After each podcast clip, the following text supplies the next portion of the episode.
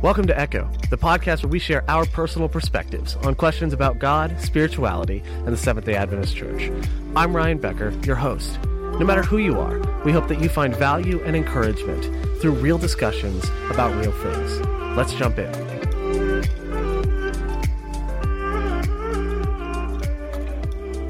Hey everyone, welcome back to Echo. I'm Ryan Becker, your host. Really glad that you are joining us today. I am joined by two awesome guests. Uh, one, a newer friend of mine, one, uh, one of the students that I work with at Southern Adventist University. So uh, we'll start, uh, first of all, with introductions. Richie, let's start with you. Sure. Richie Halverson. I'm the senior pastor at Bowman Hills Seventh day Adventist Church. Awesome. And then Derek, what about you?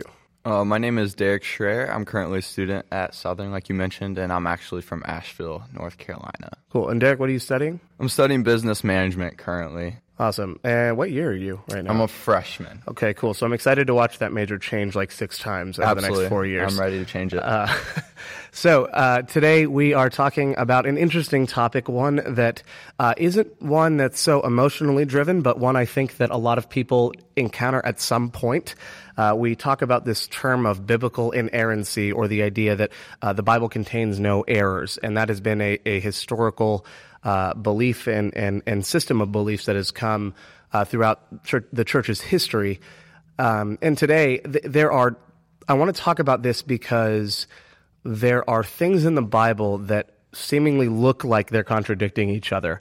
Um, and so, when people see this, especially at a point where they're wondering, is God real? Is this true? Right? It, they start reading the Bible and they might see something small. So they might open the Gospels, for example, and see uh, that in each different Gospel, it's you know who got to the tomb first is recorded differently. Um, things like that. It could be small. It could be big. And so today I want to talk about contradictions a little bit. I want to I want to uh, wrestle with that idea uh, and maybe uh, give people an a new idea or a new perspective on how they can approach that topic. So, uh, when both of you hear the term, you know, uh, contradictions or, or, the phrase contradictions in the Bible, what do you think of? What What is the first thing that comes to mind?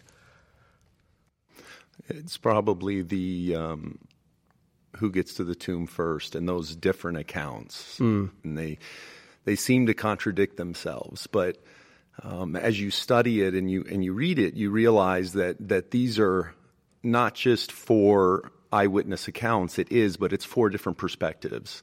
And so the Gospels are written uh, with a certain story to tell. And so different storytellers choose to highlight certain segments, and they're not necessarily saying, okay, this is the way that it happened exactly as it happened. It is how it happened, but it's from a different perspective. And I know man, I know when I tell a story or I hear a story, um, you know, I'm going to highlight something that struck me, the first thing that I noticed.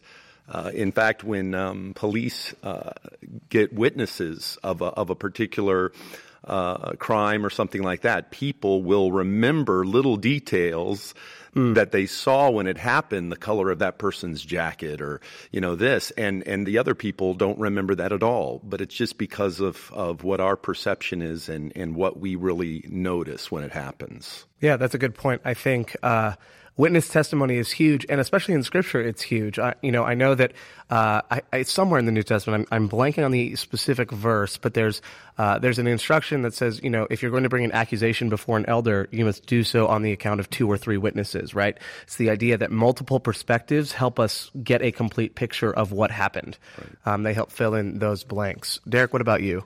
Oh. Uh, coming from a place of youthfulness, I think I think sometimes it's maybe a little less cut and dry than that. Um, I know many times I've been studying the Bible or in class, and it just gets a little confusing, like what exactly is going on. But I remember last year when we um, went through the accounts of Jesus and stuff in Bible class, um, we really like accented kind of what gospels hit on what points, and like you mentioned earlier, it really was interesting what details get mentioned from each gospel to gospel, and it almost had to do with what background um, that account was written on. Like Luke, for example, was you know kind of medically driven, so he might remember different things that had to do like with that um, compared to other gospels that might focus on other things. So really, like contradictions, I feel like are a lot about perspective, but it is challenging sometimes. I feel like um, to to find that without really putting in the study. Well, let me let me then let's ask this. Uh, right, you said it's not as cut and dry in that, and I think there are moments where that that certainly is the case. Um, so, how have you wrestled with with contradictions, or or what impact have those uh, those uh, seeming disagreements in Scripture had on your faith? And it's totally okay if that's negative right now. Like that's, Yeah. that's totally fine. I think there are people that are in that spot, um, and so it's totally cool if that's if that's the case. I think for me personally, um, at first you you know you believe the Bible, you believe that it's in harmony, and um, it's hard to wrap your he- head around maybe like a mistake or whatever, even just like fashion the idea. But I think once you go in and actually study it and really like see the perspective and like what the Bible is actually trying to say here, it almost adds to your faith in a way at the end of that study to where where at the beginning you're almost maybe a little bit confused um, for me anyway, I feel like at the end of something like that, I even have more trust and more faith in the Bible based on what I've seen. And um, challenging it has almost been beneficial, even though it doesn't look like that at the beginning, maybe, of a study like that.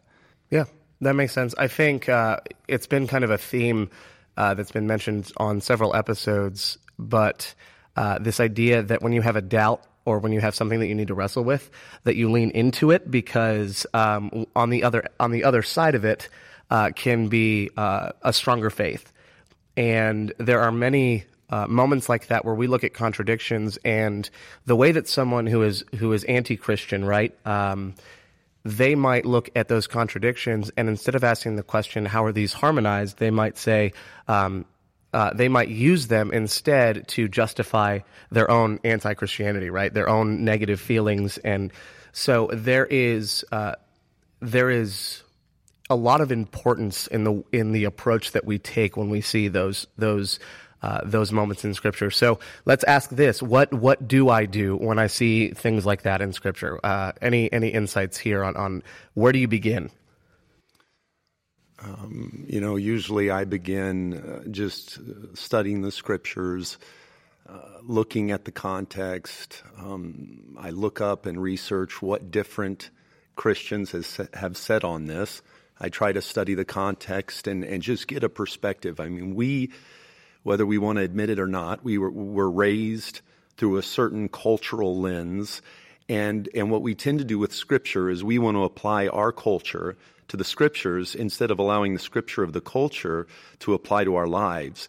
And so it's so important to me is, is to not only doubt our doubts, but to, to, to doubt our convictions a little bit in the sense of, um, you know, Nietzsche said that the, the greatest enemy of truth is conviction because I can be so convicted on something and just ignore um, reality and not admit, okay, there seems to be a contradiction here. This this doesn't seem God of love, and yet you know wipe out an entire uh, you know an entire group of people. You know how do I reconcile that? And I think if we're not fair with the scriptures and, and really dig deep into it and pursue the answer through prayer and Bible study, then usually we can give a pretty bad answer to someone who asks us those kinds of questions. So for me, it's just immersing myself in the scriptures and coming to it, understanding, you know what, some of the things that I may have been raised believing, they may be right, they may not be right,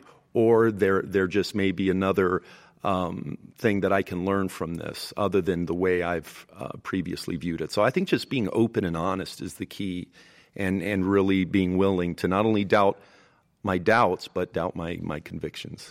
That's really good. Uh, I I can resonate a lot with that for sure. Uh, Derek, any thoughts here? I mean, I think we do sometimes look at the scriptures with a little bit of bias, even though we don't want to. Like you pointed out, um, it's easy to read a text and apply it how you benefit personally Yeah. from it. So a lot of times it's it's hard to take that step back and look at scripture from really just like as an unbiased lens as possible. Um, but as you pointed out, it's it's kind of essential, I think, to figuring out some of those hard texts. And Yeah, and I, and I think there's another aspect to this as well, um, and that's the community aspect to it, right?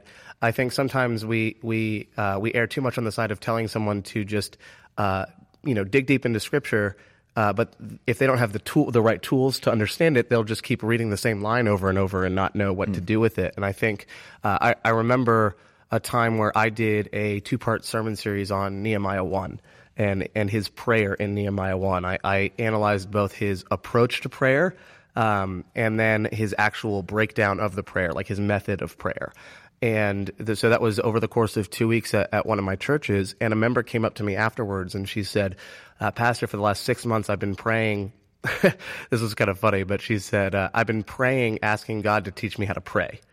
Um, and then you preached these two sermons, and they were everything that I was looking for, right? I, I, I, um, I resonate so powerfully with this idea of prayer because um, God will answer. God is faithful to answer prayers, and and when we when we give it to the community, right? This is the point of being in a community is that you can ask the tough questions to them. You can wrestle with the text together. You can get different perspectives uh, and, and different ways of viewing it that you didn't have. Uh, and perhaps come across someone, maybe it's even your pastor in church on, on Saturday morning, who uh, says something that was exactly what you'd been looking for all along.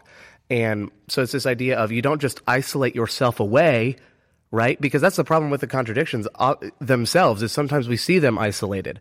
So then we isolate ourselves expecting to uh, to wrestle with them, and it doesn't work that way. So wrestling with them through community and being around people that you can ask those honest questions to, uh, I, I think is incredibly valid and important. Um, absolutely. So um, to someone who may be thinking, um, who may have seen those contradictions, may have tried to study them, and can't really reconcile, uh, for example, the God of love uh, that you seemingly see in the New Testament versus the God of you know war and destruction that you seemingly see in the Old Testament, which obviously that's a vast oversimplification of it. Um, but there's a lot of people that see that. So they see that and they go, um, or something like that, and they say, I, yeah, I don't know if I can do this. Uh, what do you say to someone who's in that position or in that place? Know for me, I just, you know, I, I you know, I, I, avoid getting defensive and with people. I think that's kind of sometimes a knee jerk reaction is to just kind of rush to defend the scriptures and I, you know, I heard a, you know, someone say once, you know, the, the scriptures will defend themselves, you yeah. know, um, and so I think, I think to not, um, that's the first thing is not to get defensive or get kind of a, an attitude of um, with, with, the individual who's asking. I think just really embracing that question and encouraging questions and. And I think also at times, you know, admitting where, you know what, that's a good question. I don't know, you know, or mm-hmm. I've thought this myself and just being real about um, some of these things. There are some things in the Bible that we we're just not going to know, um, and, but I don't believe that's a good excuse to not you know just really pursue an answer. And I think that's the key. You know, we'll say things like, "Oh, just you know, you don't have faith," um, but but but reality, we we need real faith pursues uh, an answer and, and, and it looks for evidence. And there is evidence in the scripture. So for me, it's to just really embrace people who ask questions and to not treat it as though questions are bad. In faith, every time I have questioned it, it has driven me closer to God on the mm. other side of it. Um, and so I think we need to treat questions as, as good things, as chances to dialogue over God uh, and to really look at it. And, and then you look at all the different evidences and, and you look at all the facts. And, and I believe on, on the other side of that, um, and it may take weeks, months, it may even take years of just wrestling with this idea. I believe on the other side of that, God wins and will will give the individual um, enough to know that uh, uh, God is not a God of contradiction or confusion. You know. Yeah, absolutely. Um, couldn't agree with that more. Honestly, I think uh, sometimes our knee jerk reaction of disagreement is what drives someone away more so than the contradictions themselves or the the doubts themselves. Um, I one of my closest friends is in ministry and, and a Christian today because over the course of his ten year journey where he left the faith, um, there was one pastor who just would sit down at Buffalo Wild with Wild Wings with him every once in a while, and they would just talk, and there was no uh, there was no pushiness. There was no defensiveness. It was just, I want to stay connected with you. And over the course of 10 years, when my friend was ready to step back into the picture and ask some of those questions again, guess who he went to, right? So it's this idea of being friends with someone along their journey and just letting them have it. Um, I think sometimes, I, or what this makes me think of is if you've ever had a friend who's dating someone that they shouldn't be, and you try and tell them like this is a bad idea, don't do this, and they do it anyway. Um, sometimes when people get locked in on something, there's no stopping them. There's only loving them through it. Um, and many cases, I think doubts uh, are one of those journeys. Oh, I want to point back a, or go back a little bit and talk about kind of I feel like an important part of um, studying contradictions. It really takes an act of humility to act to admit that you don't know something, and I feel like that's a really crucial part in um, really reading the Bible or doing anything. Is like you said, using that community and coming from a place of humility and just saying like, "Hey, I don't yeah. know what this is talking about," or "This is confusing to me." Um, it's not easy to do that sometimes, and especially with, with people who are maybe pretty highly educated or stuff. It's it's hard to come from that place of humility, like I don't really understand this, and it's hard to engage that community without that principle of humility. I feel like so. Mm. I don't know. I just found that no, that's kind that's of an huge. interesting part of uh, and in Adventism, that's hard because we like being right. um, there's, there's, yeah, there's a lot of people who uh, I, I, have said this uh, before. This is kind of uh, you're addicted to being right, and so struggling with something that might be you might be wrong on or don't know. Well, that's unacceptable because we have the truth. Uh, so for some people, that can be much harder than others. I think one of the other things that's worth pointing out about contradictions is. Um, many times the contradictions that we see in Scripture uh, are simply like tiny factual disagreements that don't actually conflict with the overall point of the story, right? So we talk about who got to the tomb first. The point of that of those stories is that the tomb was empty, right? That Jesus rose, and that is the consistent portion. Sometimes we look to poke holes in something instead of looking to um, instead of looking for what is in common here. What is what are these stories as a whole trying to tell me? And um, now, for the bigger questions, obviously there are some contradictions or seeming contradictions that we have to wrestle with no matter what, because they do uh, affect the overall narrative of Scripture. Uh, they may impact your view of what a loving God looks like or what salvation looks like. But for many, I think we get caught up on these tiny factual errors in a book that has been translated countless times in a book that has been passed down throughout all of history. And yeah, a factual error may slip in here or there because God works through a broken people uh, to present and, and push his perfect message. And he has always been faithful to preserve uh, the core of that perfect message. So I, I, think that is something that is absolutely worth pointing out. It's something that helped me a lot on my journey as well and got rid of some of the animosity that I used to have towards scripture uh, because of the contradictions. So um, anything else to add on this? I just think that what you said about the story is so key. We tend to compartmentalize scripture. We'll read a little verse or we'll put it on a mug somewhere and, you know, a little inspirational tidbit without applying it to the overarching narrative. The Bible is a story, first and foremost. It's not a book of morality. It's not a book of rules. I mean, it has morality in it. It has things in it, but it is a, it is a grand, um, narrative. And I think reading scripture without compartmentalizing and just really um, studying the story how does this fit into the story? How does this drive the story? That's the way we need to study scripture. You know, one of the biggest verses, I know the plans that I have for you. Mm. You know, you, you get that. I mean, every graduation card has this on it, you know, that God's going to prosper you and you're going to do well.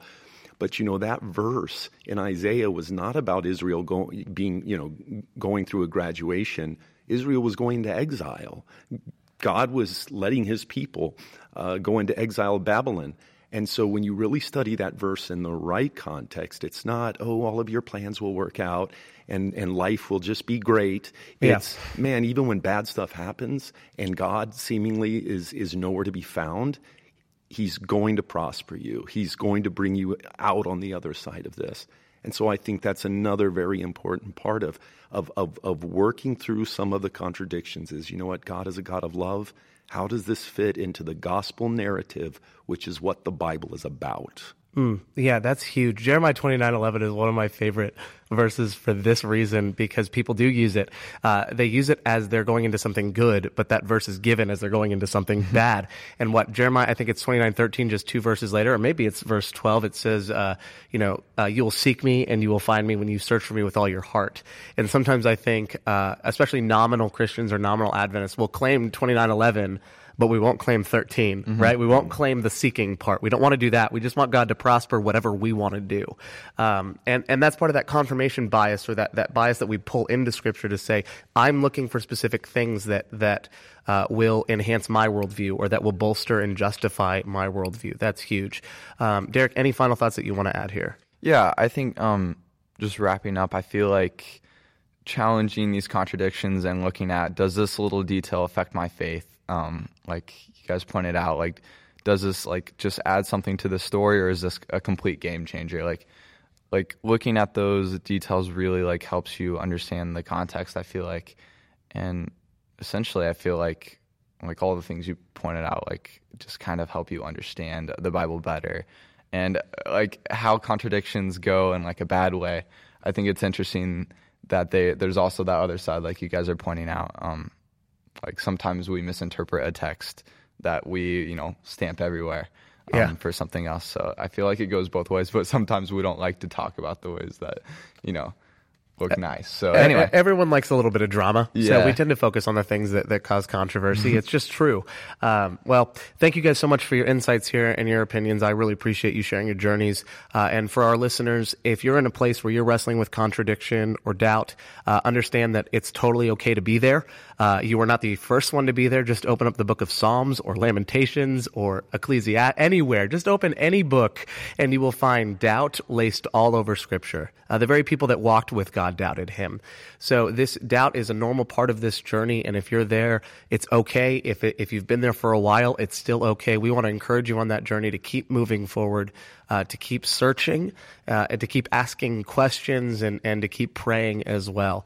Uh, thank you to Southern Adventist University for hosting us and allowing us to record season two on their campus. And if you want to engage with anything more uh, Echo podcast related or with the Project Refresh, you can head over to theprojectrefresh.org. Thank you guys so much for listening, and we'll see you next time.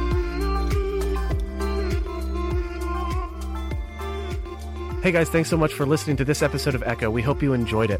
To stay up to date with new episodes as we release them, and for more awesome content from Project Refresh, a ministry of the Carolina Conference of the Seventh day Adventist Church, then go ahead and hit that subscribe button below. And don't forget to like and leave a comment.